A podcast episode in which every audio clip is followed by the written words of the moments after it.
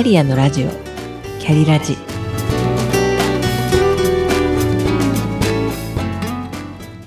キャリアのラジオ。キャリラジ。この番組は自分の中の多様性と可能性を最大限生かしてしなやかに100年生きたい。そんなあなたに向けてお送りする聞くカウンセリング番組です。お疲れ様です。キャリアコンサルタントの香りです。アメリカファーストはトランプ元大統領が連呼していました政策の総称でした。このアメリカ第一主義は当時大きな波紋を呼びました。以前のアメリカは国内の問題を後回しにしてアメリカが地球を救うとばかりに海外の問題に首を突っ込みすぎていましたからトランプ政権下ではアメリカは戦争を起こさなかったことや国内経済の立て直しを優先したことなどを見る限りアメリカファーストを有言実行されたなという印象です。で日本も外交という名の巨額のばらまきをした政権がありましたよね。あの時も国内の貧困問題や経済の問題に税金を投入するのではなく海外に大盤振る舞いをしてとにかくばらまいたという印象が強かったからか、えー、先日ある生徒の小論文を読みましたら貧困は発展途上国にしかないと本気で思っている内容であ子どもたちにメディアから伝わる情報は危険だなと思いました。さて本日のキーワードは自分ファーストです。先ほどのアメリカファーストを例にとって考えてみますと以前は強いアメリカとして世界のリーダーを務めてきたけれども国内の問題に目を向ける政策に舵を切りました。では私たち自分自身に置き換えてみてはいかがでしょう。自分を犠牲にして他人ファーストでまず他人に尽くしてしまっている人はいませんか？ただし実は自分が満たされていないという条件付きです。女性は特に多いですよね。自分を犠牲にして誰かに尽くしていたり妻母そして職業人としての役割も持っていると何よりも後回しにしているのが自分というねうんうんともしかしたらうなずいていらっしゃる方もいらっしゃるのかなと思います。つい先日お話ししたあるクライアントさんは人に何かを頼まれると断れないとおっしゃっていて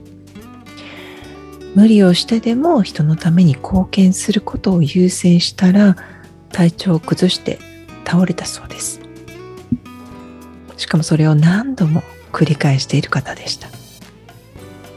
まさに他人ファーストで行き過ぎている方です。それでもそうしていることで自分が幸せで満たされるのなら止めはしませんがその方は続けてこうおっしゃったんです。自分はこんなにしてあげているのに、パートナーは自分にしてくれないって。パートナーだけではなく、周りの方々のこともおっしゃっていました。話をするうちに、やはり無理をしていたんだとご自身で気づかれて、今後の働き方やライフスタイルについての相談を進めていった一例です。じゃあどうしたらいいでしょうね。自分ファーストを振り切った解釈で急に自分最優先としてしまうと周りとの折り合いが非常に悪くなってしまいます。自分勝手でわがままに生きればよいというのとは違います。例えばですが自分のための有給休暇を十分にとっていらっしゃるでしょうか？休暇を取るのは家族の用事やお子さんの学校行事だけにしていませんか？何もしない完全休業日を作っていますか？自分にも言ってるんですけどね。えお料理や洗濯などの家事を一切しないでホテルに一泊してエステを受けるとか。言ってみれば自分へのご褒美ですよね。何でもいいんです。ご自身がゆったりと心が満たされる時間を持てるのなら今晩少し贅沢なバスソルトを入れてゆっくりとお風呂に浸かる。それだっていいわけです。まずは自分の中のコップの水を満たしてあげてください。自分が満たされていなければ相手に他人に分け与えることはできません。自分自身がエネルギーを下げないでまずは心身ともに元気で健やかに過ごすことを最優先しましょう。ポッドキャストでお話をするテーマはなんとなく同じような問題を抱えたクライアントさんが続いたり同じようなメッセージを連続で耳にしたりと大抵シンクロしているのでこのタイミングでお聞きくださっている方にとってもおそらく必要なメッセージなのではないかなと思ってお届けするようにしています。